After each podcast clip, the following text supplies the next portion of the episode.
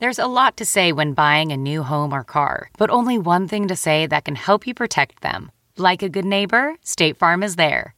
And just like that, a State Farm agent will be there to help you choose the coverage you need, no matter where you are in life. When you need coverage options, your State Farm agent is there to help, on the phone or in person. Like a good neighbor, State Farm is there. Most weight loss plans are one size fits all, not taking into account each person's individual needs. Noom is built for your psychology and your biology, meeting you where you are.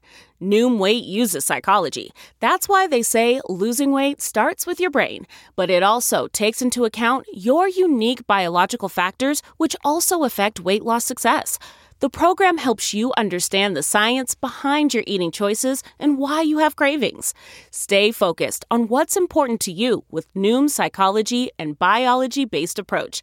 Sign up for your trial today at Noom.com. That's N O O M.com. Plus, check out Noom's first ever cookbook, The Noom Kitchen, for 100 healthy and delicious recipes to promote better living. Available for pre order wherever books are sold. Welcome to the Nerdist Podcast number 87. So, if you were in Minneapolis this last weekend and came to my show at the Varsity Theater, I thank you. Oh my god, that show was so much fun. Uh, I met a ton of cool nerds afterwards. Still gotta get people to start dressing up for these shows. Still got. I saw a couple Tom Baker scarves, uh, but that was really about it. So start dressing up for my shows, which, by the way, are coming up on the Chaotic Good Comedy Tour. Brooklyn, May 20th. Second show added at the Littlefield, 10 p.m. Seattle, June 4th. Detroit, June 10th. Dallas, June 11th. Also, Nerd Melt shows at Meltdown in LA, Nerdist Theater. Matt Mira's Day Off, Sundays, the open mic that Matt Mira hosts with Paul Sebas. Sign-ups at 7.30, shows at 8. May 12th, Rove McManus and Axis of Awesome for Aussie Night. Go to Nerdist.com for info and ticket links for all of those shows. And big announcement, July 23rd, Nerdist Podcast Live at San Diego Comic-Con. Hashtag SDCC. Yes, we're going to be doing a show in the evening, July 23rd at 4th and B. Tickets will be available soon. Uh, guest TBD, but there will be an awesome guest, and Matt Joan and I will be there, so please uh, get ready to come to that. Also, the 2011 limited edition Nerdist shirts are here. Pre orders until May 23rd. They ship May 31st, also at nerdist.com. Our returning sponsor this week is Carbonite.com. All right, so I'm sure you've heard the dreaded click from your spinning hard drive plate. Sooner or later, our computers will fail us. I've been there. I have screamed many a time on my computer, wanted to put my fist through it. But do not rely on your hardware alone. So with Carbonite, your files are automatically backed up whenever you're connected to the internet. Plus, you will get anytime, anywhere access to your files with a smartphone and iPad app. Unlimited backups, only 59 bucks a year. That is the best insurance you will ever pay. Hardware is replaceable, nerds, but your work is not. So let Carbonite take care of that for you. Start your 15-day trial today at carbonite.com, and if you use the offer code NERDIST, you will get two free months if you decide to buy. Carbonite. We thank them for their continued sponsorship. And now, the Nerdist Podcast number 87 with Mr. Ed Helms.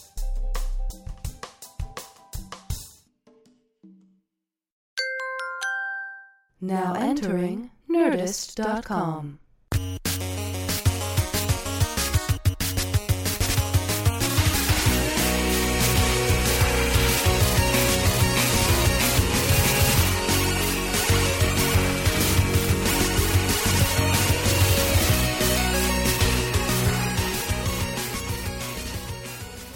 Did your mic your mic just farted?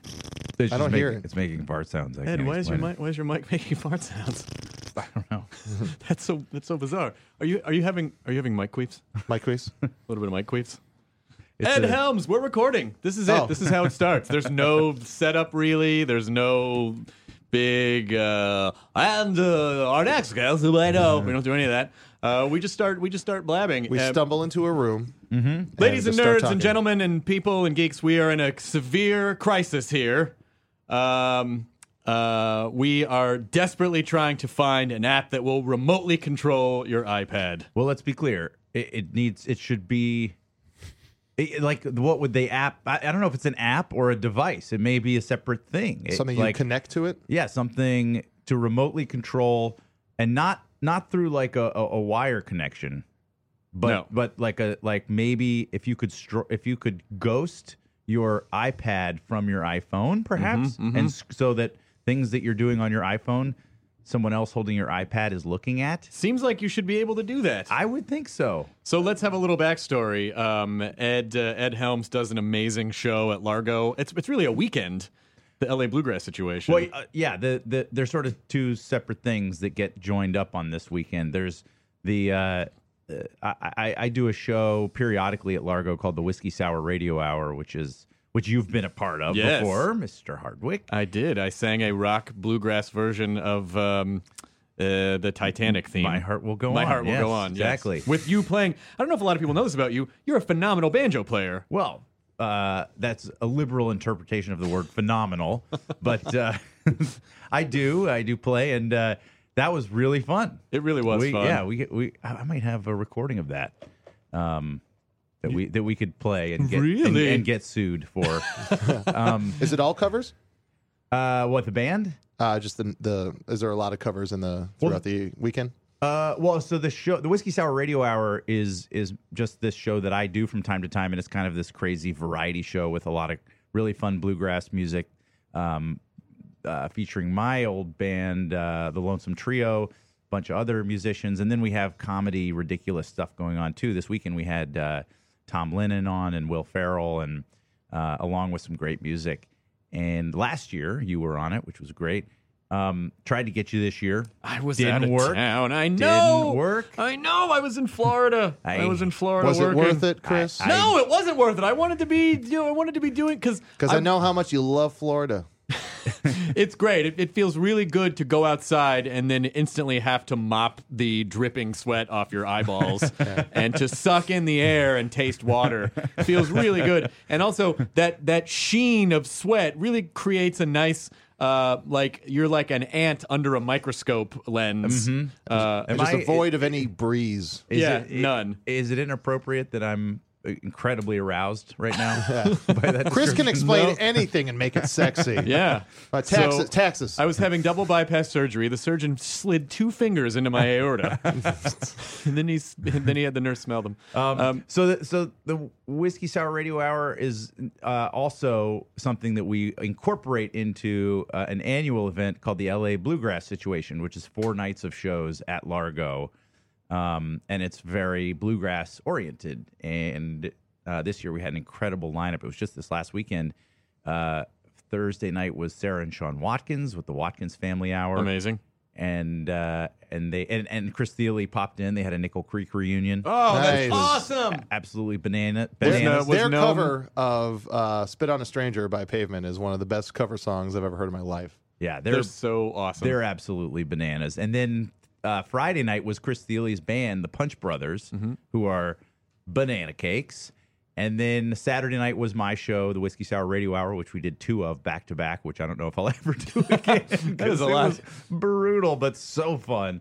Uh, the second show, everyone was a little bit tipsy and got a little crazy.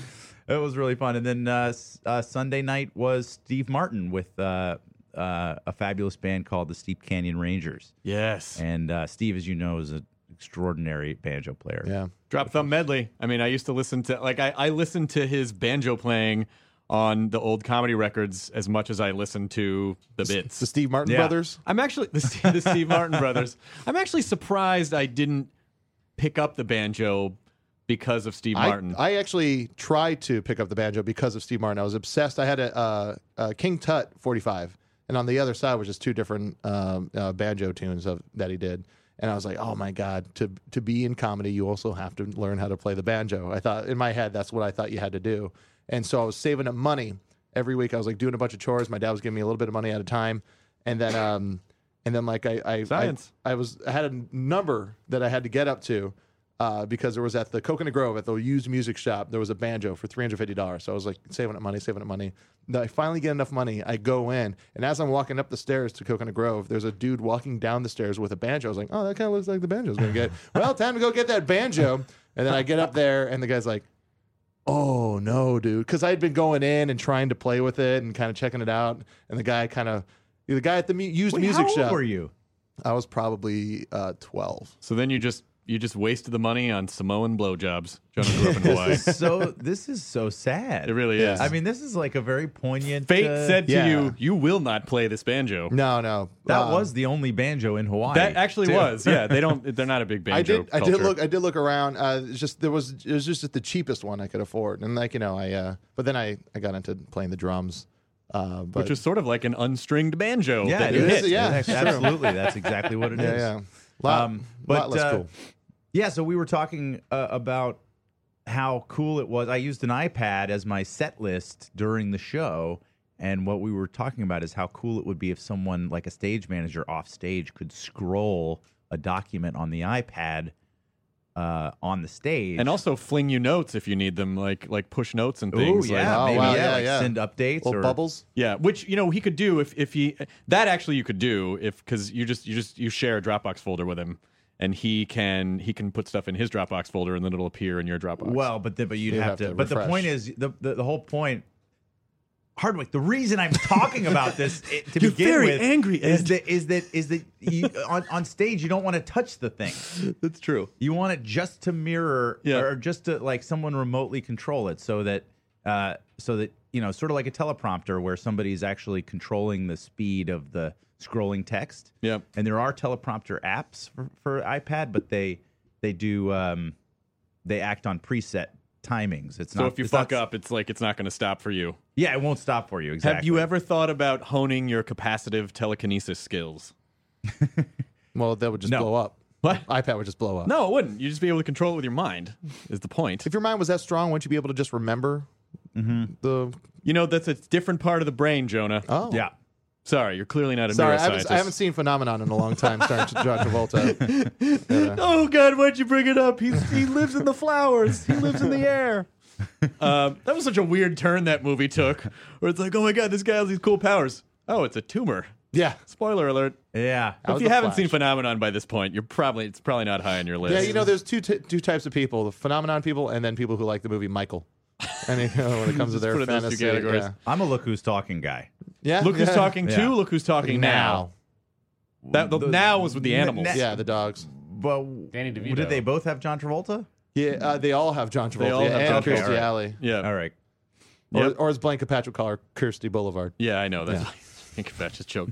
I love actually the first look who's talking was was I know. I know.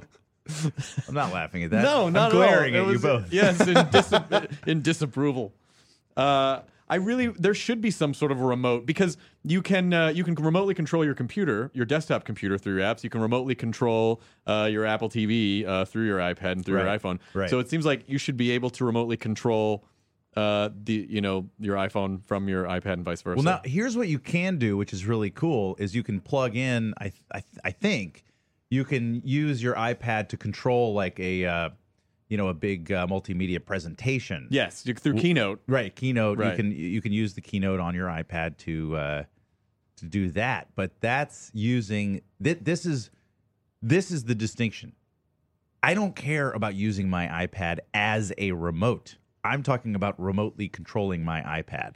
Well, you know, the I think the main problem is that um, you would have to connect them some way, and you probably wouldn't be able to do it via Bluetooth. If I, I say that if if the next generation of iPhones and iPads uh, start using the NFC, the near field communication technology, I just cracked it. Wait, What is I it? Just In my thought head, it too. I I, just- just thought of it. Something I too. thought of it. Ed first, he's the guest. We both we both telekinetically. Yeah, do, are you guys near field communicating with your brains? my head almost Here's- exploded. Here's Okay. a workaround. Okay. Here's a workaround. All right. It's not what we're what we want, but you could have a document on your iPad, for example, on stage.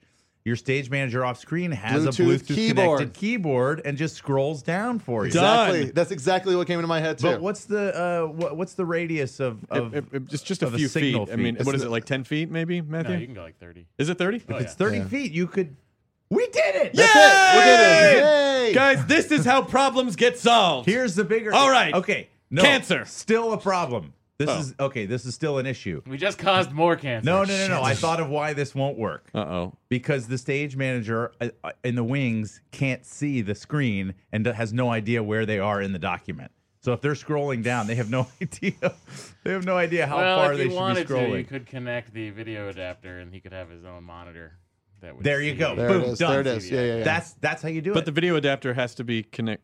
To, to you could just stream it down iPad, and then yeah, like uh, just tape down the the cords There across are the stage. cables on the stage anyway. That- the cables, there's cables on the stage. I'm not worried. The cables, Yeah. we, cables we can deal with. I think that's it. This would work. Yeah. Is there We is there any it is there any yeah. kind of AirPlay if he had a monitor? If he had uh, if he had uh, a, a monitor backstage, Mm-hmm. could could AirPlay kick? No, because AirPlay No, no, only works AirPlay with it. just Can controls um the can a Bluetooth keyboard Is be anyone connected to still, two different uh, Is anyone devices? still listening? A lot of people actually. is anyone still listening? We're all, our audience is all nerds. Are you kidding? They're right right now. That was just the simultaneous cacophony of hundred thousand ejaculations happening at the same time. No, because- no, I don't think it's a jacket. It's just people going. "Nah," The people who knew what to No, no. do the entire time. Right. That was Yeah. that, Actually- that was Alderaan blowing up. That's what you felt. There's, there's Yeah, people, a oh, tiny- people like was like like uh, pacing around the room, like knocking things over. Like I know the answer to this. You know when I when I'm with a lady for a first time, I want her to think I'm really enjoying it. So I have I have two discharges, and the first one I go pre cum, and then uh, and then the a second lot of pre-cum. It's a Yeah, lot of I thick know. pre-cum. Yeah, yeah, yeah. well, I want her to think I'm having a good time. so uh, you know, How la- are ladies, you? ladies like that. ladies Why really- am I, I'm sneezing in here? Are you I've been, allergic? I've been hitting my cough button. I assume that also works. I use for that for my. Are you sneezes. allergic I to use that Fun for my burps. I'm alle- And when I do this,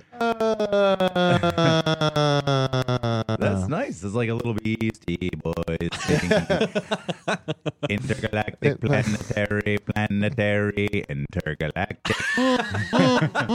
oh my god, that would be a fucking great bluegrass cover. That would, you're right. That would be a really phenomenal fun. bluegrass That would work. cover. Because my, I mean, I love um, Mike Phirman and I did a bluegrass medley of Radiohead covers called Radiohead, which is just like 18 Radiohead songs. By in the five way, the, minutes. the Punch Brothers do a completely unironic and phenomenal show of uh, of like very beautifully interpreted uh, Radiohead songs. really, Yeah, Uh-oh. and it's it's actually I saw it at, at uh, Telluride Bluegrass Festival last year, and it blew people's minds. It's like a very, very like, uh, uh, intense and very like legit. what songs did they cover? Do you know? Do you remember? Ooh, I can't Is that up remember. anywhere?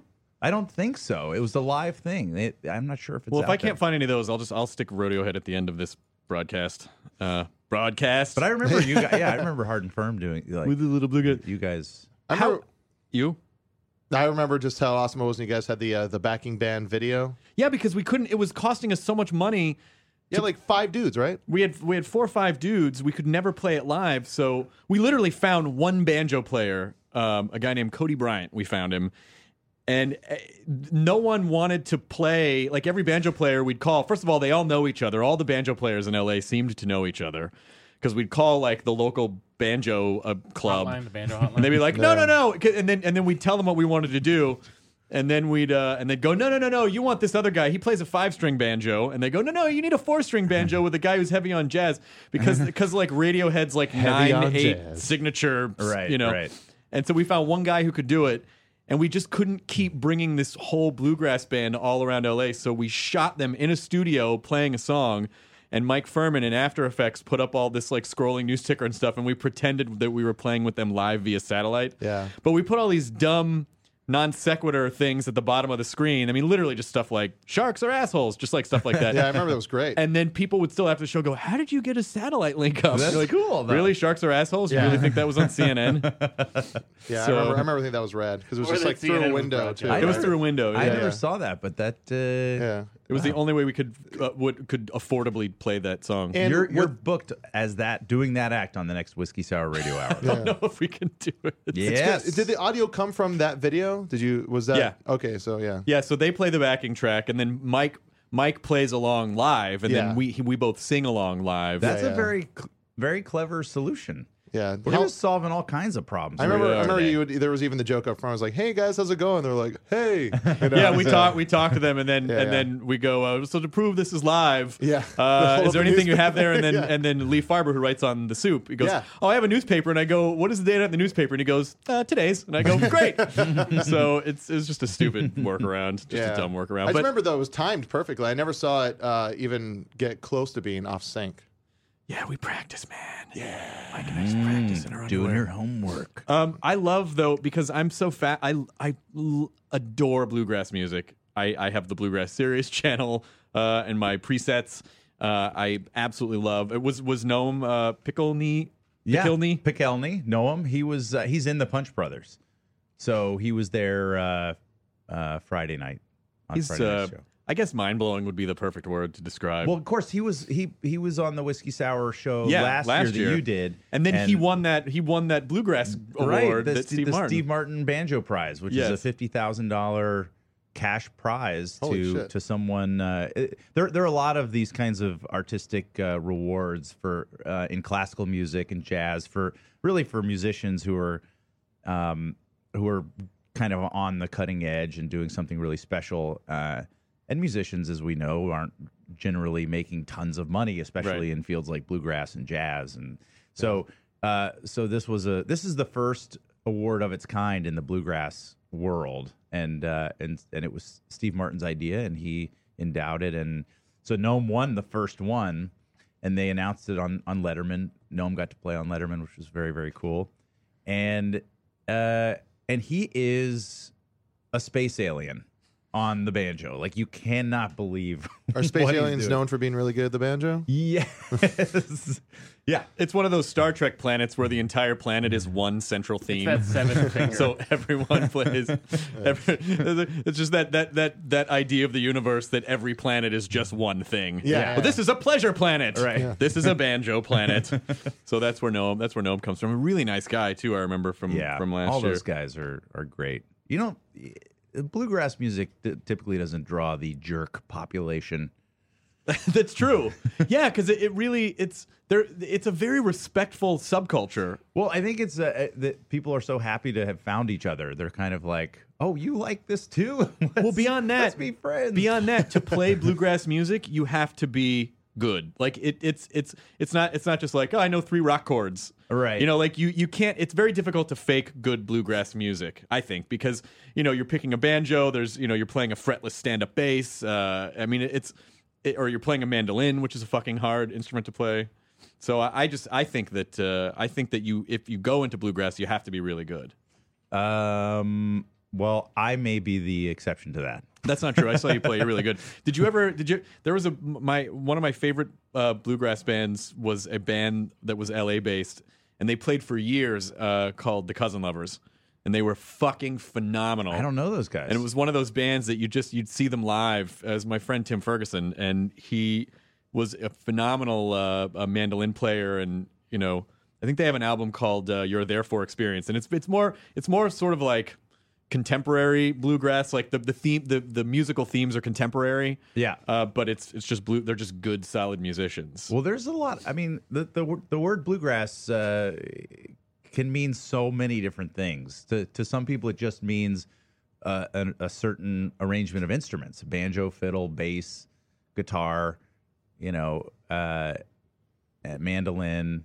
And, and and then whatever the music is can be a million different things, Right. And and a band like the Punch Brothers or the infamous Stringdusters or Crooked Still, like all these cool bands are kind of like redefining what that instrument cluster can can produce. What Yeah. are the um, um how much how many ties does uh, bluegrass music have to just uh, Irish um kind of like you know picky Uh, you know, I don't. I I, I think the Five ancestry of bluegrass music is is uh, more of the sort of Scottish hill country music Yeah. uh, that you know Appalachian the, the the the Scottish settlers in Appalachia that that kind of got mixed with um, American, uh, you know, spirit gospel music Yeah, and things yeah. like that. But um, but there's no question a lot of Irish. There's a lot of players that kind of cross into both categories that play Irish and play bluegrass, and especially fiddle players overlap. But um, Oh, that last time that I remember last year. Not only was the main show that we did super fun, but then you guys went to the little room at Largo. Oh, yeah. and fucking jammed. You jammed with Sarah Watkins and Jackson Browne. Yeah. like Jackson Browne was there, and then he went up and and you guys just jammed. That was la- yeah. Th- those little room jams are the greatest. That's one of the coolest things about Largo is is the is the community that just kind of like bubbles up out of the woodwork, and everyone just loves to hang out and and play great music. I mean, that you know, Flanagan is such a genius and such a sweet guy. The guy who runs Largo. That that Largo is really the hub of like some of the best comedy and music. I mean, like you know, you saw. Um, you know, this is this is where guys like Paul F. Tompkins and Sarah Silverman and and Posehn and, And Zach Patton and, and- Zach and Mitch Hedberg and like a lot of these people flourished at Largo Yeah. uh, in the '90s. And, and mu- and musically, it was like Elliott Smith and uh, Aimee like Mann. Mann and Fiona Apple and yeah, Grant-Lee uh, Phillips and and of course Nickel Creek and those guys. You know the Watkins and all Rufus, those guys. Rufus uh, Wain- Wainwright, and I mean, like it's it's just an incredible hub of of comedy and music, and I like that they're so sort of closely related. Like all of these all these musicians, Jon Brion, they're all like funny people.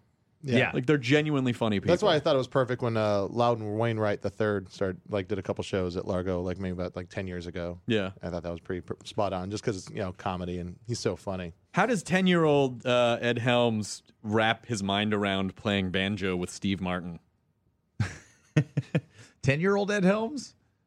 What do you mean? Maybe not. Like Yeah, I 11 guess and a you- half. I guess Oh, it'd be you mean, like you, you mean like uh, like like you're, as you as a kid, you Yeah, know, yeah, like yeah. like because I I imagine that you were probably a Steve Martin fan. I was a Steve Martin fan, but a, a huge Steve Martin fan. Um, but oddly, my bluegrass trajectory kind of was separate from my. I, I, I loved Steve Martin as a comedian, and I, I always thought that it was really cool that he played the banjo. But, um, but you know, bluegrass uh, music for me kind of. Uh, well, I don't know. I, I got into it through different channels. So now, what's was really cool for me and kind of a privilege in the last couple of years is getting to getting to know Steve Martin through our mutual love of of banjo music, and not through comedy. Like something that I think would you would think is what drew us together is this sort of common career that we share, but really it's actually this uh, this other interest that we have. My Which- guess is that Steve Martin does not want to talk about comedy. He probably only wants to talk about banjo. That clearly art. seems to be his He wants passion. to Talk about art, and art. banjo. yeah, he Yeah. does like to talk about art.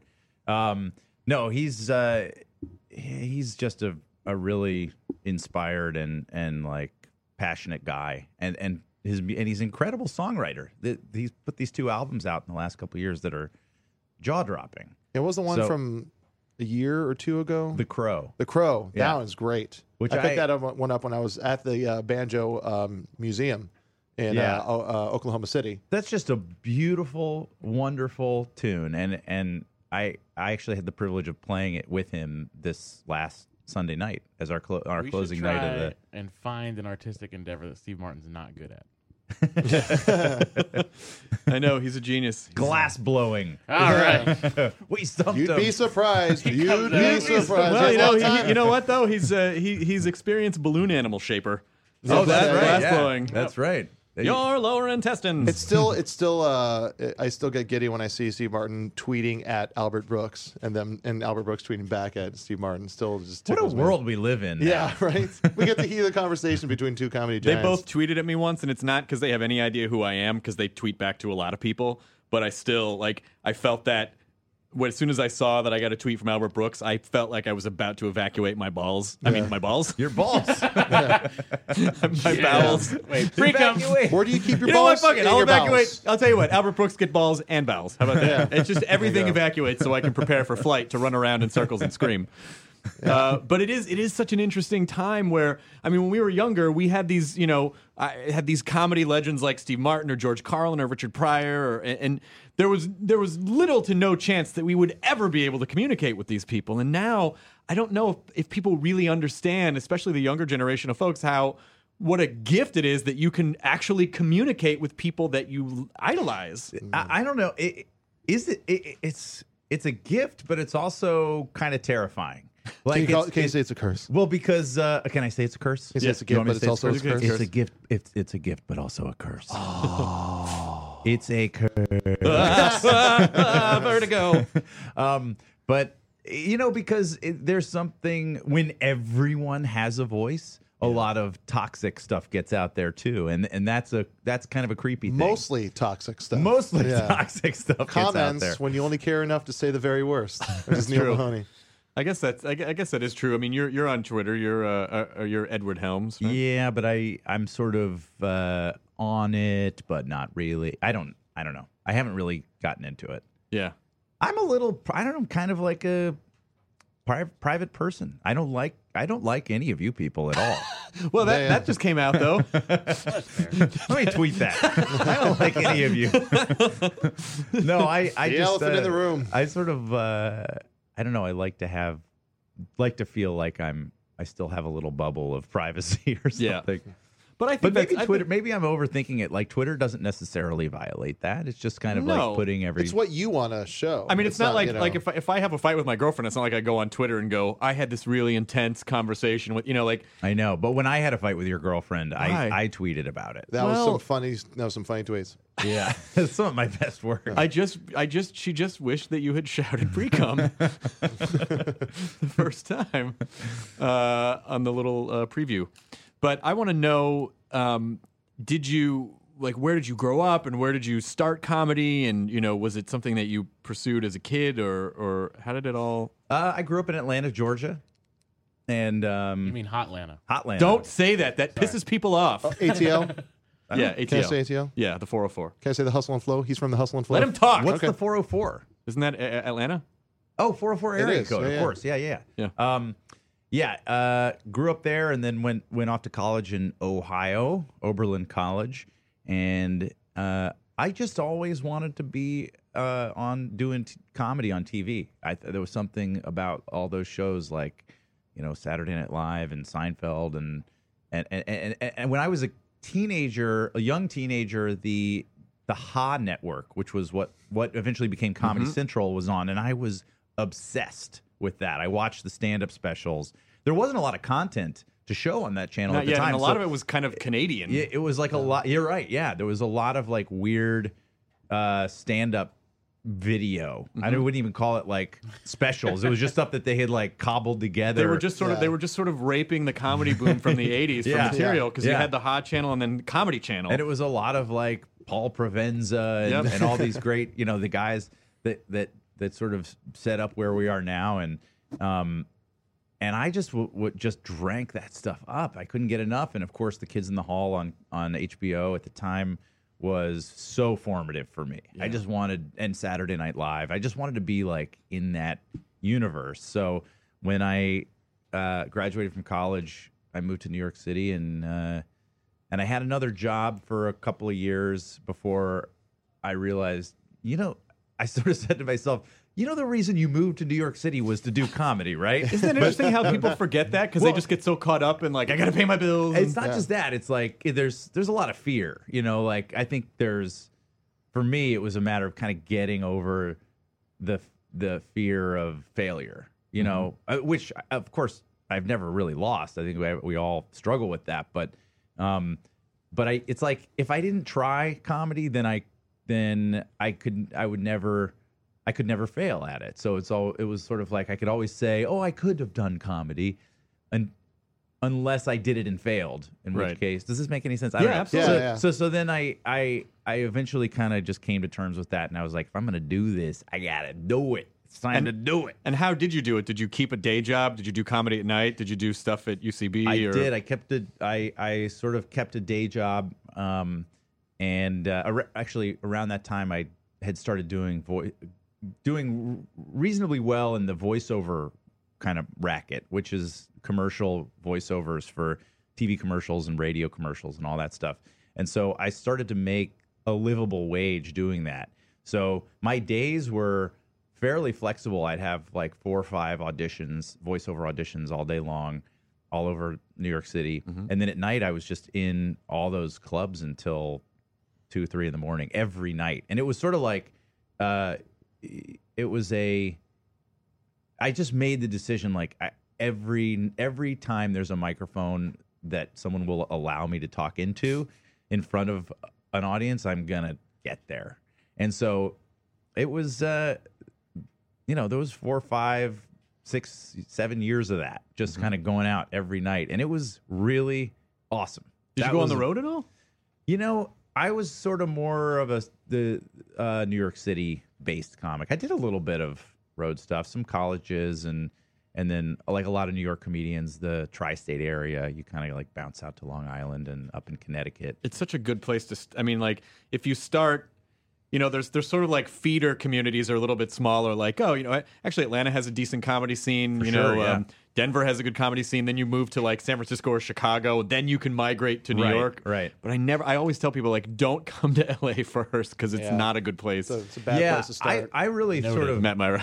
I kind of was was methodical about it. I thought, you know, to to me it was either Los Angeles and like, you know, try to get into the groundlings and kind of go that route, or uh, or go to Chicago and really try to work my way into the Second City world, um, or go to New York City and try to um, kind of go it alone as a stand up comedian. And I felt like that's where I could just have more of an impact. And actually, I think also doing stand up comedy, um, you have a little more control of your destiny. It's a, it's a more entrepreneurial endeavor than just going and joining a, a, a- an existing entity. Like, well, it also makes you feel like you have control over what you're doing. I mean, like there were, you know, I mean, there were spans of a few years where I didn't work, but Mm-hmm. I always felt like at least I'm moving forward in some way because I have stand up Yeah. to do, Right. Uh, and I can do that every night, and that's up to me, Right. And so I always felt like I'm a little more in control of my destiny than just, you know, like just auditioning for stuff as an actor. And when you're a stand-up, it's a you, you're never you're not like an improv kid where we were saying you have to identify yourself with an entire group or a theater or anything like that. You're just Yeah. kind of your own co- uh, comedic entity. Yeah, you don't, No one will say it's like, well, he's a UCB kid. You know, no one will. No one Right. can say that. They could just say, oh, well, he's just a comic. that's Right. where yeah that's where i think uh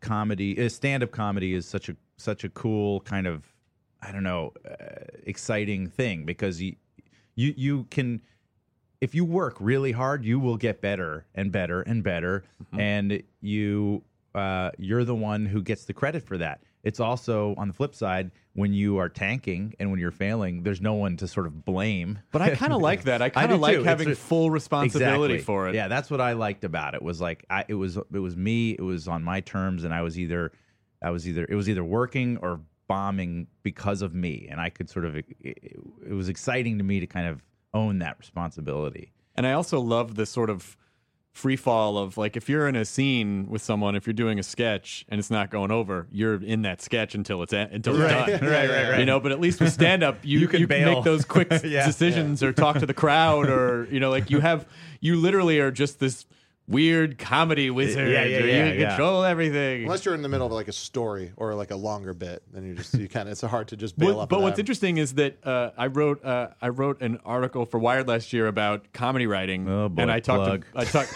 I don't know if it's available anywhere, like the internet, but um, but there, but I. Uh, uh, but Bob Newhart, I got Bob Newhart to submit something, and what he said he does is his stories have a series of bailout points. So he has pre-placed a series of bailout points throughout the story. That's great. And he just goes th- through the story until it's not working anymore, and then he jumps out, and then he goes home, and then tries to figure out how to get past to the next bailout point. It's almost like Right. it's almost like pole position. That old video Yeah. game is like, "Oh, I got to get to the next checkpoint. right, right. So like, it's a really, it was a genius. I never thought of it that way before, but it was a really genius way to do it. Yeah, I yeah, I guess I, I I think if you have the right kind of energy, you can really bail out of anything Yeah, at the right at any point. Always know where your exits are. Yeah. But the cool, the cool thing about stand up in New York City was that the comedy community, at least kind of when I was there, um, uh, was this is about 10 years ago, I guess I'm talking about between, I don't know, 13, 14 years, 14 and 12 years ago, that little stretch. Uh, it was such a com- everyone was in it together. There was this feeling of like all the improv guys, UCB had just started, and everyone was kind of psyched about Upright Citizens Brigade, and and and it was starting to make its mark, and and comedians uh, hung out with improv comedy people, sketch comedy people. Everyone hung out together. There, there was a bar. Uh, in Chelsea, that everyone hung out. That was literally like Cheers for, McManus? for comedians. Yeah, Mc- McManus, yeah. McManus, and uh, and that sense of that sense of community uh, was so exciting, and I I'm I'm so I feel so privileged to have been a part of that at that time because I don't know what it's like now, but um, but there was an excitement and an energy and something that felt like uh, like everyone was in it together and kind of rooting for each other, and and that's why I felt I think that's kind of what gave me a sense of like I'm out, I'm in the right place. Because in that world, like friends of mine were starting to get auditions for you know the Daily Show or or Saturday Night Live or uh, or sitcoms or whatever it was, and uh, and people were doing a lot of our our friends in that crew were doing bits on Conan and becoming writers on Conan and things like that. So it kind of felt like this little farm league and a and a good crew, and I, it was a it was a really exciting five four or five years there. So, what was your first kind of big? What was your first job where you were like, "Oh, I think this actually is going to change things a little bit"? Um, well, there was, I guess, a lot of. Uh, you you kind of can mark your progress in stand up just by this by the time slots you're getting at different comedy clubs. You know what I mean? Like if you're getting more of the kind of prime time spots. And and I didn't really crack the nut of New York City stand up. I wasn't like a main featured guy at like the comedy cellar or the comic strip. Right. But but I was getting, you know, at some of the lesser clubs, I was getting uh, good good spots, but also a lot of the the regular the kind of shows that comedians put together around town. I was doing a, a lot of those and just in sort of bars and whatnot. But I always find those to be the most fun. th- those can be a lot of fun. Uh, they can also be the worst. Yeah, the absolute worst. Because sometimes, sometimes Yeah. those shows, It's comedy in general, though. you know, like people don't know that there's about to be a comedy show, Yeah. and then all of a sudden the microphone Right, goes up. exactly. It's like, can I have everyone's attention, please? No, I'm hitting on this girl at the bar. Sir, Shut up, please, you please, sir. comedian. Later, I want to tell you about how crazy it is uh, to eat cereal. Hold on, let me turn off this uh, football game everyone seems to be into, and let's start the jokes. No, the yes. Oh, this Yes. room seems to be haunted. Uh, there was one show I did actually. The first tour I did, if you could call it that, it wasn't even a tour. It was just a trip to uh, Santa Fe. I took with Demetri Martin and this guy William Mullen and Karen Bergreen, and we all uh, we played at this piano bar in Santa Fe. And the, I just remember the. Uh, the, the the piano player at this piano bar, who, which this bar was like an institution in Santa Fe, and he was so angry that the comedians were playing, and just was very passive aggressive towards us. It was really fun though. Well, you, you, yeah, when comedy comes, hey, don't fucking bring my piano into your comedy club. exactly, yeah. Um, but anyway, the to answer your question, I think the first thing that made me feel like, all right, this is maybe I'm doing something right here, uh, was Premium Blend, which was an early. Uh, I did Premium Blend in yeah. 2001. Um, I remember it. Yeah, that's about the time I did it. Or no, I did it in 2002. Okay. You did it, yeah. Because I had actually, in between the time that I was booked on Premium Blend and when I actually did Premium Blend, I also got hired on The Daily Show. Right. So I was kind I, of a- I had become a Daily Show correspondent, and then I went and did a Premium Blend set. Um, so uh, I guess that was, uh, of course, the Daily Show was was a major kind of I mean, you felt the impact of that right away. Ye, well, mm, kind of yes and no. I mean, it, it was a tremendous validation of of years of kind of being in the trenches, but on the other hand, you don't really get a sense of permanence there for quite a while. Right. You know, there there's a there's a trial period, and um, and so I kind of felt a little bit on eggshells for a while, but um, but eventually settled in, and and yeah. What was the what was the audition process like for the Daily Show? Did they did they just come out and see you do a set, or did you have to prepare like no, a, a at piece? that at that time, um, uh, the the the Comedy Central talent person, I was just on her radar, um, and as, as a com- as a stand up comedian, so she was aware of me, and then they had this big cattle call audition, and uh, I don't know, a couple hundred people came in, I think, at that time, and uh, it was you re- literally just reading a segment, a, a teleprompted segment from the show. Oh, wow. Just as a as a you know as a stand up reporter, but it was a segment I had already seen on the show. I had seen, I had seen. I mean, I watched the show religiously, so I had seen Colbert do this exact segment. And then it's my audition piece, and I was like, "All right, I'll knock this out of the park. I, I know, I know exactly how you want it." And uh, and then, um, and that that was the first round, and then there was a callback where about 10 of us went into the studio and actually did this the, the that same piece um, in the studio with Jon Stewart and then sat at the desk with John and did a little chat segment with him too. oh, that's cool. And uh, yeah, and that was it. and that that was the in, in that round is uh, when Rob Corddry and I were hired at the exact Oh, same wow. time. Yeah. Oh, that must have been a great. That must have been fun. I mean, that's like that's like when the Daily Show was just popped, like right right there. Really, that's kind of when it blew up. You know what? To me, it popped from the very beginning. I was like, even when Craig Kilborn was a host, I I was obsessed with it. I thought, Craig it was, Kilborn. I thought it was a great. Blah blah blah blah blah. Here's the joke. Craig Kilborn. Um, but I uh, I loved it even because it started when I was in college, and I was just like, this is a really special, cool show. That Yeah. it's, it's about damn time someone started doing this. I remember the the the because uh, Doug Herzog, who went to run Comedy Central, he left MTV to go run Comedy Central, and so I was working at MTV at the time, and he went over to Comedy Central, and I just went and had lunch with him or something, and he was like, "Yeah, we're gonna develop this." Uh, this kind of like daily show. this is sort of like a daily news kind of show. You know what's funny is that the the the name The Daily Show was so ironic when it was when it was named that. That was that was a joke. The name The Daily Show was a meta joke because no one called itself What The it. Daily Show. You know what I mean? Yeah. right? Uh, it's like calling something the morning show. It, it just doesn't, and, and and and it had like ironic value, but it's lost it over time. Now Yeah. it's just become this proper noun, the Daily The Show, Daily Show. and everyone accepts it for It's what a it label, is. like And it's- Kleenex. Yeah, and, and it's lost its kind of uh, irony. Even Colbert Report, which is his fucking name, Right. It just sounds like it's just a thing. Right. right, Colbert Report. Right just now, it's, it's it's it's so funny how these things just kind of get, you know, they they get grooved into our neural networks as like normal. But for but when it started, it was this neural networks. It- it's- Pre-cum. I love that TED talk. I still I still can't hear the uh, the Daily Show theme without thinking about the episode uh, that Bill Murray was on. And it was like one of the five questions was like, "Can you make lyrics to the Daily Show theme song?" He was just like, "Yeah." Why won't you watch it? It's the Daily Show. Come on and watch it. It's the Daily Show. And then everyone's like, "Oh fuck!" Oh my god, he Yeah. did it! Now I can't help but hear it every this time. is the, my. Th- This is one of my greatest memories of that theme. Is backstage before the show.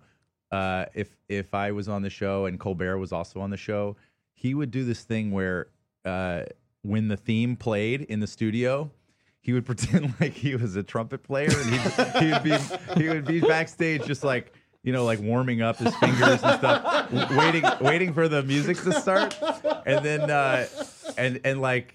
I- i- And then the announcer would come on, ladies and gentlemen, the or the the Daily Show, and then the theme starts, and he would put the trumpet up to his mouth like he was going to play, and then the guitars kick in, and he'd bring the trumpet down, like, wait, where's, it's supposed to be, it's supposed to be my trumpet part. He'd get all indignant. Ah, it's so funny. every time, right? They do it every Col- time. Colbert pantomime bits, just genius. does he does does he drop character before he goes on, or is he pretty much does he pretty much become the character of the public character of Stephen Colbert? Uh, no, I you know I think uh, everyone's in character pretty much when the char- when the camera's rolling, and then and then and not- everyone's cool, and, and they're not, not- like yeah. Please, uh, only I so, on- only address me in character. Right, There's a- right, there's All a method Stephen acting. Colbert. Well, if you want to talk to Ed Helms, uh, you're gonna have to wait a few minutes. Wait, 'cause- is this Ed Helms now, or is it the other Ed Helms I'm No, talking this to? is Daily Show Ed Helms. I'll Oh, be, okay, I'll all be right. back in a minute. Uh, let, let me just go in this closet. stretch, stretch. uh, and then, so how did uh, was was was the Office? Because you know, obviously, uh, uh, being a fan of the original Office, uh, America has this really interesting pattern of uh, we don't have a strong success rate with trying to convert British shows because I always feel like. You know, like we speak the same word language, but there are so many subtextual things that are culturally that make us just different enough that things that work over in England don't necessarily work over here. I call it the coupling conundrum. The coupling conundrum, yeah, yeah, which uh, was a Steven Moffat show, which Steven Moffat wrote on, and they, they tried to make coupling work like three seasons in a row here in America. The coupling was a huge, huge British sitcom. Every year they would they would bring it back for like three years, and they could never get it to work, and so it never made it past the pilot. So when The Office was coming to America, I think I kind of had this this snotty comedy prejudice of like, oh my god, what the fuck, Right. and you guys totally made it your own show. I mean, it was an incredible feat that you have a completely separate show. And when most people talk about The Office in America now, they are generally not referring to the British version. Well, uh, I that's a real testament to Greg Daniels, who the the showrunner, the, who who created the American version, and and Steve, obviously. yeah. I remember when that I was a fan of the British show. Ricky Gervais is a just genius, Mm-hmm. and when I heard it was coming over, I actually auditioned for the part of Jim. Really? believe Oh, it? Yeah, I remember going up to the NBC offices and auditioning in New York. Um, but uh, it, when when I heard that it was coming over, uh, and I heard that Carell was going to be the Ricky Gervais character, I, I a lot of people like you were kind of like, oh boy, here we go. But I actually was hundred percent confident that it was going to crush because I had I just had that much. I was such a fan of of Carell's. Yeah. and we overlapped just a tiny bit on the Daily Show, like two months or something. Just and had really only met a couple of times. He was back and forth to L.A. Uh, at the time, I think doing that uh, Julia Julia Louis Dreyfus show, watching Ellie. Is that Oh. right? Oh yeah, yeah, yeah. I think wasn't he on that or something else before that? Anyway, um, so he was sort of not around that much when I was on the Daily Show, and then he officially left um, around the time, yeah, when The Office got going. So, uh, but I had I was I was so amped for it, and then of course they delivered, They and really it just did. became something great. And then I waited for it to win an Emmy, and I was like, oh. I'll join that show. They've been asking you since the beginning. Come on, Ed. Come on the show. Let me just wait, see how it does. Yeah, let me- wait till you win an Emmy. Let me see if it works out. That's when you'll okay. get yeah, you guys. uh, will- it's Ed. Yeah, you'll do. Hey, Greg, it's Ed. You'll do. I'll I'll take it. I'll come on your show I'll come now. on. I mean, how much is is there? How much uh, is there a lot of improvising on the on the set, or is it? Um, I mean, because it just it seems like it seems very organic. It just seems like like a lot of a lot of organic comedy. in in TV, you don't have the same time flexibility that you do on a movie set sometimes. So the, there is a lot of improvisation, but it's very contained. Like Mm-hmm. it doesn't it doesn't spin out into kind of like you know crazy directions or or, or new rants and stuff. You a separate to- scene doesn't develop. Exactly. Yeah. You're not gonna like improvise something and then afterwards be like, now we have to shoot this because you guys said that. da, da." It doesn't work like that at all. Whereas in movies, that can happen. Like you'll you'll improvise something, it'll go crazy, and you you might make adjustments down the road because you have the sort of uh, uh, flexibility in the schedule or, or in the production. So uh, on The Office, we improvise, but it's it's really contained, and you still have to hit the beats of a scene. Um, so we can kind of stay on schedule. And it also depends on the we have you know a different director for almost every show, so uh, it kind of depends on their vibe and what they how they direct and Yeah. and it also if if we are in a time crunch, you you can't really improvise, Right. Because you just don't have time. Because improvising takes it, it's indulgent and it takes time. Oh, and if it doesn't work, and a lot of times it doesn't That work. is a weenie shrinker. um, You're wasting all the film you're shooting on. Everyone's time, all the other actors. but you're uh but the the scripts are so good the writing staff at the office is so extraordinary that um you don't need to Yeah. you don't need to improvise and and that's why when we do improvise it tends to be little kind of one-off lines and little kind of spin-off directions here and there but not like a huge kind of redirect of a scene Yeah. so Now Yeah. that Carell's leaving, um, uh, man, no one's really called me yet to fill in for him. I don't know. Did you? Did they say anything yes to you? yeah Okay. they did. Oh, good. they said that when they when I told them I was coming to do this this show, they said, "Will you uh will you ask Chris Oh, good. Yeah. Uh to stop calling us?" Oh, okay. Okay. Oh, they may want my agent to call. Oh, yeah, right, yeah, right, that's right. probably what they mean. Yeah, yeah, yeah, yeah, Yeah, yeah, I want to keep it official. yeah, just have the agent or the manager call to. Uh, I mean, it, it's it's it, it it. I'm sure it's a bummer to see Steve Carell go, but I mean, like when you talk about a show that has such a solid cast of characters, I don't think I don't think the show is going to suffer one bit in terms of people not enjoying the show. I think it's. I mean, you guys have built such a, a great stable of of people to That- watch. I mean, I, that's really gracious, Chris, and I I I happen to agree. We have an incredible cast on that show, and um and Steve's the loss of Steve is sort of uh, catastrophic in one way, but on the other hand, it's just like a rebirth. It's an incredibly exciting new. I don't know, like a new reinvention of this of this Peter show. Gabriel left Genesis. exactly, and we got Shock the Monkey, Even more success. which is a fucking great Uh, song. and or we got Phil Collins in Genesis. Yeah. Oh right, yeah, okay, okay, yeah. No, Oh. I'm sorry. I went, I went, I went, I went the Peter Gabriel Yeah. route. Yeah, no, let's not do that. Yeah, Land of Never Confusion. go the Peter Gabriel route. We got illegal alien. Yeah. Yes. It's a no fun being an illegal alien. Oh, I'm saying. But we also got uh, Phil Collins and Philip Bailey. Uh, she's an easy lover. When you just saw the fun side of Phil Collins just fucking around with Philip Bailey of Earth, Wind, and Fire. Oh, those were good times. Um, and uh, so the hang- so Hangover. I mean, Hangover was, was one of those movies that really kind of redefined the next generation of comedy films being made because Whoa, no I'm tell, I'll tell you exactly why because it was I mean you guys were you guys were all you guys you guys were all well known I mean you guys were all known but film works like film people don't know who TV people are generally like film studio executives Right. don't really know who TV people are and they don't generally treat TV I mean I've had tons of friends on TV shows and they're not treated very respectfully by studio people who tend to think it's this old you know pre-Vatican II idea of television and film which is like a film is classy and television is, is for the Yeah, plebs it's like he's a real up and comer. He's been uh, the lead of a TV show for about five years, but so, you know he's, so to he's get on so his to way get up. you know so to get three guys that that weren't huge superstars yet to to basically uh, drive a film was was kind of a big I think kind of a big deal. Um, you know, it. I, I I think the big deal was the was this this like utterly shocking juggernaut that it became because there is there is a history of making it wasn't a big movie like the budget wasn't huge it was Yeah. it was it wasn't like this massive risk for the studio you know it's not like they put uh unknown guys in you know uh, a giant terminator s- scale blockbuster Right. uh, it was a relatively low end in, in the budget sort of scale of things. It was relatively s- small, and um, uh, and I think uh, you know Todd Phillips, uh, God bless him, fought really hard to to get the three of us in there and to be the the central characters and and uh, convinced Warner Brothers that we wouldn't ruin it.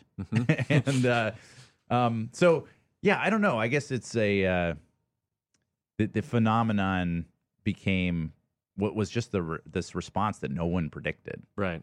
I mean, literally, like I was at a I was at a Comic Con in Chicago a couple like a month ago, and to see dudes walking around dressed up like your characters, it was so.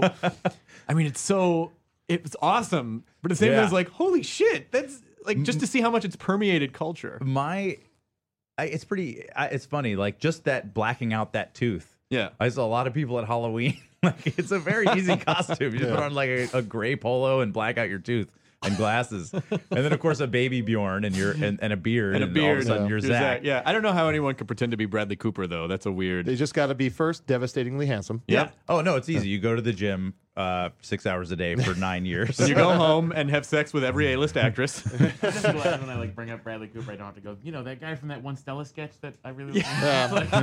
the guy that was with Amy Poehler in Wet Hot American Summer. You know the guy. You know the guy who was in Wedding Crashers who played the asshole. In God, Wedding he was Crashers? great. He was Yeah, great He was really great in Wedding Yeah. Crashers.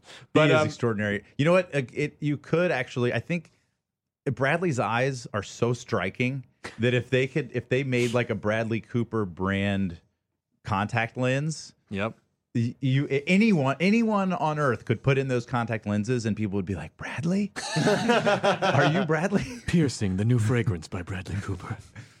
He's uh he's and he seems like a he seems like a nice funny dude.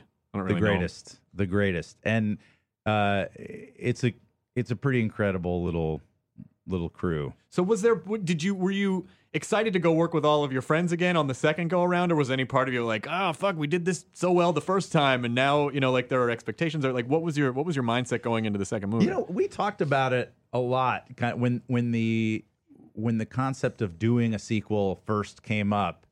Um, Which and was the- probably after the first weekend. it was. It was very. It was very soon, but it didn't really. You know, the the it was brought up very soon after it it, it opened, but it didn't really become real for a couple months after that.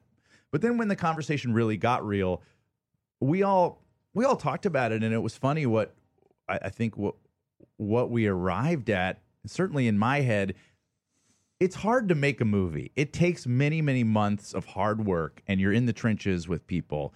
And uh, what the movie is at the end of the day is a two-hour experience for for an audience, and that's kind of hopefully it's wonderful. But when you're on the production side of it, making the movie, you really have to weigh how you what that experience is going to be like when you make these choices because that's really how as an actor you're spending your life you're burning the wick of your life like doing working on these things and and you can either kind of like if you have the option of working with wonderful people and that you love and are psyched to work with and, and you feel like you can make a good product with that's almost more important at the end of the day than what the product might be.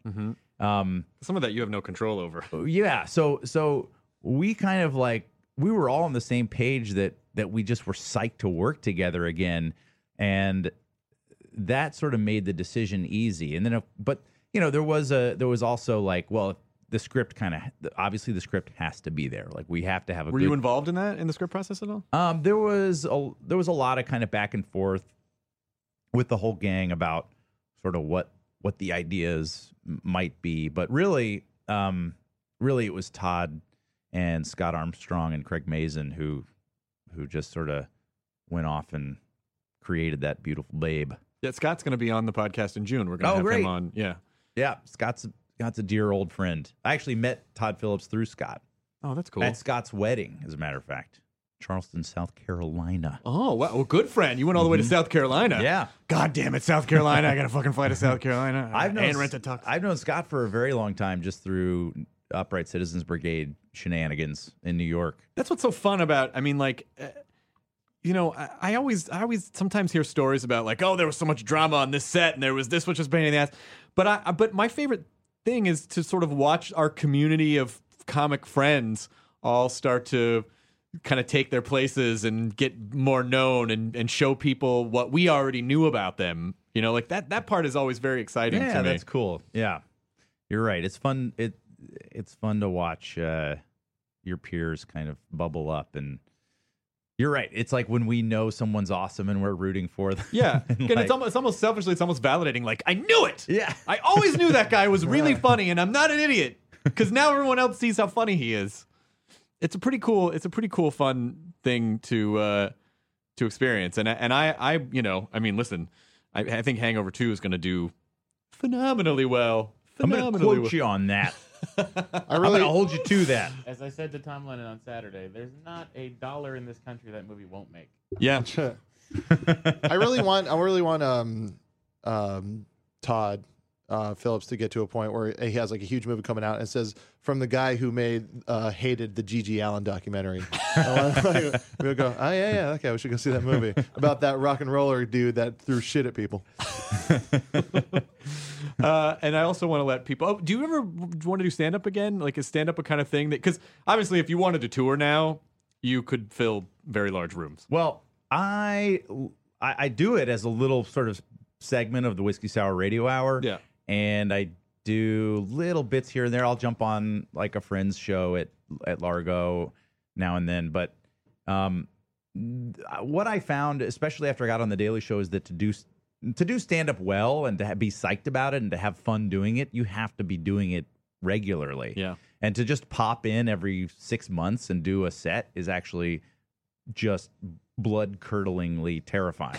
and, and it's just not as fun because it, you- you're not in the rhythm. You're not in your, you know, your sort of voice is like your, your comedic voice is a little more kind of uh, unprocessed at that point. But and then it puts you off for another six months too. You're like, it wasn't Yeah. very fun, and then you miss it. Um, but uh, but I do have fun every time I do it, and I do. So I guess there is this thing in the back of my head, like I, I would like to do more of it.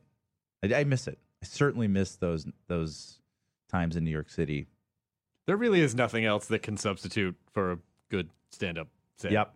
No matter no matter what you no matter what you do, and I would imagine, you know, the more famous people get, the kind of scarier it is because if people have a certain expectation, you know, like oh that guy's always going to be funny all the time, you know, when you're seeing a when you're seeing really good edited work together, Right, like you're, right. like your you know like your best takes, and you're you're always super funny, and and then there- it's like oh no, this is a process. Some of these jokes may not work. This is just part of how stand up works, you guys. Hey, audience, work with me here. Come on, Um, you guys. But there's a flip side to that too, which is that if if if if you're known, then people are coming to see you hopefully because they like you already. Right. So, Common th- so there's like a the, sometimes audiences can be really warm and receptive Yeah. and give you a little more leeway that Yes. way.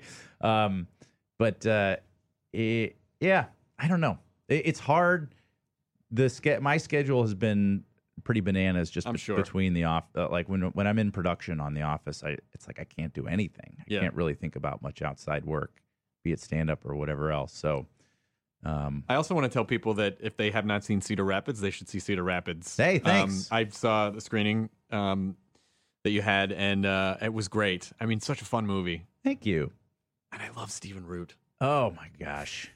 Yeah, I don't I don't think you can still see that movie anywhere. It's not. It's not like on iTunes or, or, uh, or yeah, Netflix you know what? It'll be it'll be it should be bubbling up in in those on those yeah, those outlets. It's a really fun movie that I think people people should go see. Very And- proud of that. Very extremely proud of it. John C. Reilly delivers what I think is his most hilarious performance of all time. He's so heartbreaking in that movie. He's so sad. uh, and Kurtwood Smith and I have a nude scene together. Yeah. Yes. Yeah. Kurtwood Smith. Mm-hmm. Just give me my fucking phone call. That's from RoboCop. I would just be quoting RoboCop to Kurtwood Smith the whole time. I was. I was so psyched that Bitches leave. Oh God. I, I love I loved him in RoboCop. What a weird choice for a villain he was. Like aesthetically, what an insanely great and completely different kind of choice. Like this this kind of creepy looking, sneering, bald guy. Clarence Boddicker. Clarence Boddicker. Clarence Wow. Boddicker, you're Good coming one. with me. The best part, I remember watching that on VHS as a as a kid and rewinding on my VHS machine the the the scene where the guy stumbles out of the toxic waste Yes. and, and gets Yeah, yeah. hit by, By the, the car. car. Yeah, yeah, yeah. it's, it's completely Splatter. exploded. And it's an amazing if you slow it down and watch it like frame for frame, the the special effects makeup that they did on the guy coming out of the toxic waste thing is glorious. That guy is uh, his name is Paul. He's he lives near me, so I see him all. Which the time. guy? The guy that was in the toxic yeah, waste? Yeah, yeah. Oh my yeah. god. And I always say hi to him. When I, He like his half his face is dripping off and Yeah. like Such it's a gory so movie. Cool. Yeah, it really like just that movie just captured, there's just satirized the sort of post, the kind of post Cold War nuclear age of just like what, like where conceivably towns should, like cities should have gone. Yeah. in ten or fifteen years from Well, from from the eighties. Detroit's not far off. Yeah, that's why they need that statue. Yeah, this is the RoboCop statue. Yeah. OCP. Is there a, is that real? They're trying to Yeah, get. There's a they're to campaign to try to get a RoboCop statue put up in Detroit. Oh, I'm And for the- it. Yeah, I'm for I- it. I I'm for it support too. But uh, Ed Helms, we've taken up enough of your time. But I do want to say um, thank you. You know, you're one of those guys that uh, if somehow like my head was up my ass and I hadn't seen some of the biggest thing our our culture has to offer, like The Office and the and the Hangover series, that uh, I I would just never guess. Like, oh, Ed's a big famous comedian. Like, you're just such a nice guy. Like, it's Aw. always, it's always nice to hang out with you. So thank you Fuck for you, Chris. Yeah, I see, beg to. D- I'm gonna rape your face, Chris Hardwick. Uh, and That's also- real, thank you. and That's also, very- as a Kids in the Hall fan, I just thought I would bring out my Kevin McDonald impersonation. Very just to good. say, oh, thank you very much, Ed Helms. I've been working on it for quite a long time. I don't know That's why. really good. That's the only. Imper- that's really the only impersonation I do. uh, you don't do a, a Bruce McCulloch. Oh well, I mean, you know, there's a little bit of that guy. All right. but it's not as good. It's not as good as my Kevin McDonald. Can I just reference my favorite Kids in the Hall sketch of all time? Please. Please, The guy, the uh, the the the hunters, the suits. the the, the suit hunters. Oh, yeah, yeah. uh, they they they paddle a canoe through the office. so genius. and and they they and they trap businessmen in bear traps, and then and then take their suits and sell them to a haberdasher. But Sure, down the first, they club the businessmen rather than just taking their clothes off. They fucking club them. Oh my god! Ah, we have some fine selections for you today, Armani. This one had, was brave and like he chewed his leg off. right, right, right, right. I love that. That was very, this very similar to the one where uh, they like the, Steel toe boots. well, where, where they where the kid finds a businessman and like Oh, he yeah. adopts Oh, it yeah, like yeah, a pet. yeah. He's like, no, he- we need to let him go, honey. He needs to live with. There's something wrong with Mr. Jenkins. God damn it, that Yeah. show. And the theme song to that show So just good. was Shadowy so Man on a shadowy planet. Yeah, it just had such a great vibe, and the opening Yeah. credits, like that nostalgic black and white stuff. That was a just them fucking genius around. Ding, ding, ding. show. Yeah. There's actually, I forget which episode of it, but it's a Mystery Science Theater episode where it's just like a, uh, a shot of like a car just driving along the street, like just the stuff going by, and then like I think Mike Nelson just is like, he's like, "It's kids in the hall." and I just remember going like, "Oh, they all They're know. crossing over. They all They're crossing over. Mystery Science Th- Theater, the Gizmonic Institute. Gizmonic. Gizmonic Institute. Yep. Most brilliant name for an institute ever. Oh God. That show. Thirteen.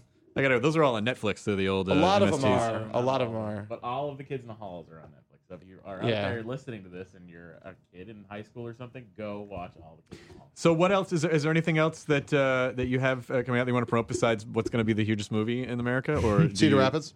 Cedar Rapids Hangover Two? oh, I'm going to be hosting Saturday Night Live on, on May 14th. Oh, that's right. Yeah, Nice. Dude, Yeah, yeah, I saw you haven't that. done that before, have you? No, Are I- you ch- are you freaking out? completely. Have they talked? Do you know what you're going to do yet? Have you I talked to have them? not stopped shitting my pants since I heard. I've noticed. That would explain the mi- the microphone fart sounds from earlier. Yes, exactly. Oh my god, that's huge. Uh, yeah, yeah. I'm I'm beyond psyched. you coming in with ideas? Have you been starting to write any ideas? I have written the entire show already. oh good, And, guys. uh, Here's what we're gonna do. here's Here what we're are gonna your do. lines, everybody. I emailed it to Lorne Michaels, and uh, So I see this as a 90 minute one person show about a man, a young man's journey from adolescence through uh, what I would call superstardom. right, right. So Uh, I've been planning to do, be on the show for 20 years, and as such, I've written uh, an entire. I've written parts for everybody. Yeah, I've actually Church I've- ladies in there. I've called past cast members. They're all who I like. They're all coming back. can we Eddie get to returning. Danitra Vance? Demetra Vance. No, I'm just psyched to to. I, I mean, I can't believe it. I'm I, and I I already know and love so many of the people on the show now, um, and uh, I'm just psyched to get in there and roll with it and have a great time. I'm so excited for you. That's going to be great. I will definitely watch. Uh, you know the band? Watch yes and no. Paul Simon. Whoa! You're gonna, Are you going to play with him? Paul Are you going to play with him? Are you going to play banjo with Paul Simon? I don't know. Oh my God! You have to. You have to. Do Oh bit with him God! All right. I'll tell them that you said that. Yes. Yes.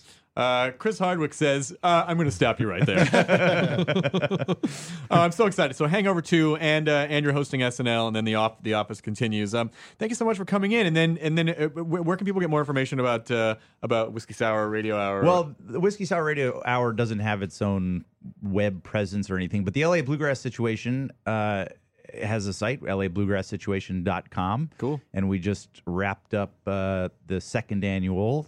So we'll be back in a year. if I that. didn't uh, if I didn't piss off the higher ups, aka you. Uh, by being out of town in Florida this past weekend, I would love to come back and sing some bluegrass. Mm, you're on tunes. thin ice, Hardwick. I don't know. Damn it. don't know. Yeah, no, we'll, I'll course. send you some audition tapes. You're already invited back. I'll send I'll send you some audition tapes. Uh, thank you so much, Ed Helms. It's good to see you. That's uh, been an abject pleasure, gentlemen. That's it. Jonah, come back. No, I'm easy. Oh, good Doppler effect. Thank you. Enjoy Wait, your- what's that? I said enjoy your burrito. Thanks, guys. All right, so I was going to play Hard 'n Phirm's Rodeo Head, which I am positive I've played on the podcast before. Instead, I was able to find the Punch Brothers quite easily, actually. Uh, they did a cover of Pack Like Sardines in a Crushed Tin Box on the deluxe version of the album Anti-Fogmatic, which is available on the iTunes. So go there and buy it now because it is phenomenal. All right, so here's the Punch Brothers with their cover of Pack Like Sardines in a Crushed Tin Box. Here on the Nerdist Podcast. Buy their album.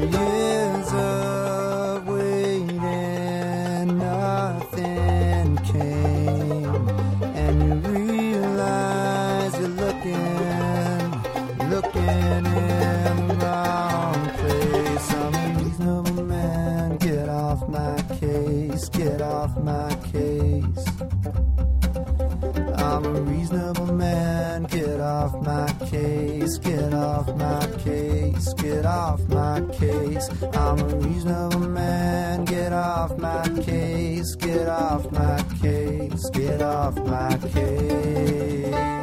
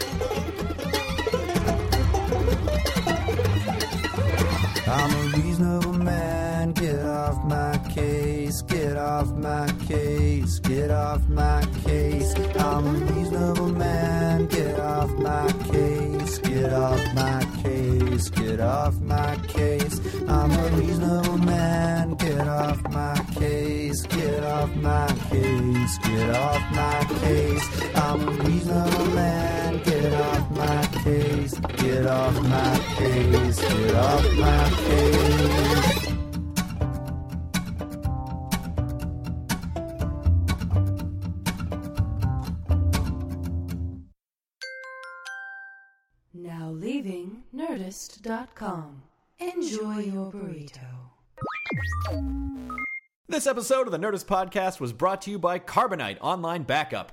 Easy, automatic, unlimited backup for your computer files. Try it free for 15 days at carbonite.com. Use the offer code NERDIST. Tidy Cats knows that home is where your cat is. So they've designed the Tidy Care Alert health monitoring cat litter with your furriest feline in mind. Here's the inside scoop litter plays an important role in your cat's health, happiness, and well being. Tidy Care Alert uses pH technology and color changing crystals that are gentle on the paws to monitor your cat's health and alert you of any potential concerns. It's the perfect tool to help you ensure your cat gets the care it needs. Put your mind at ease and let Tidy Care Alert help you keep an eye on your cat's health.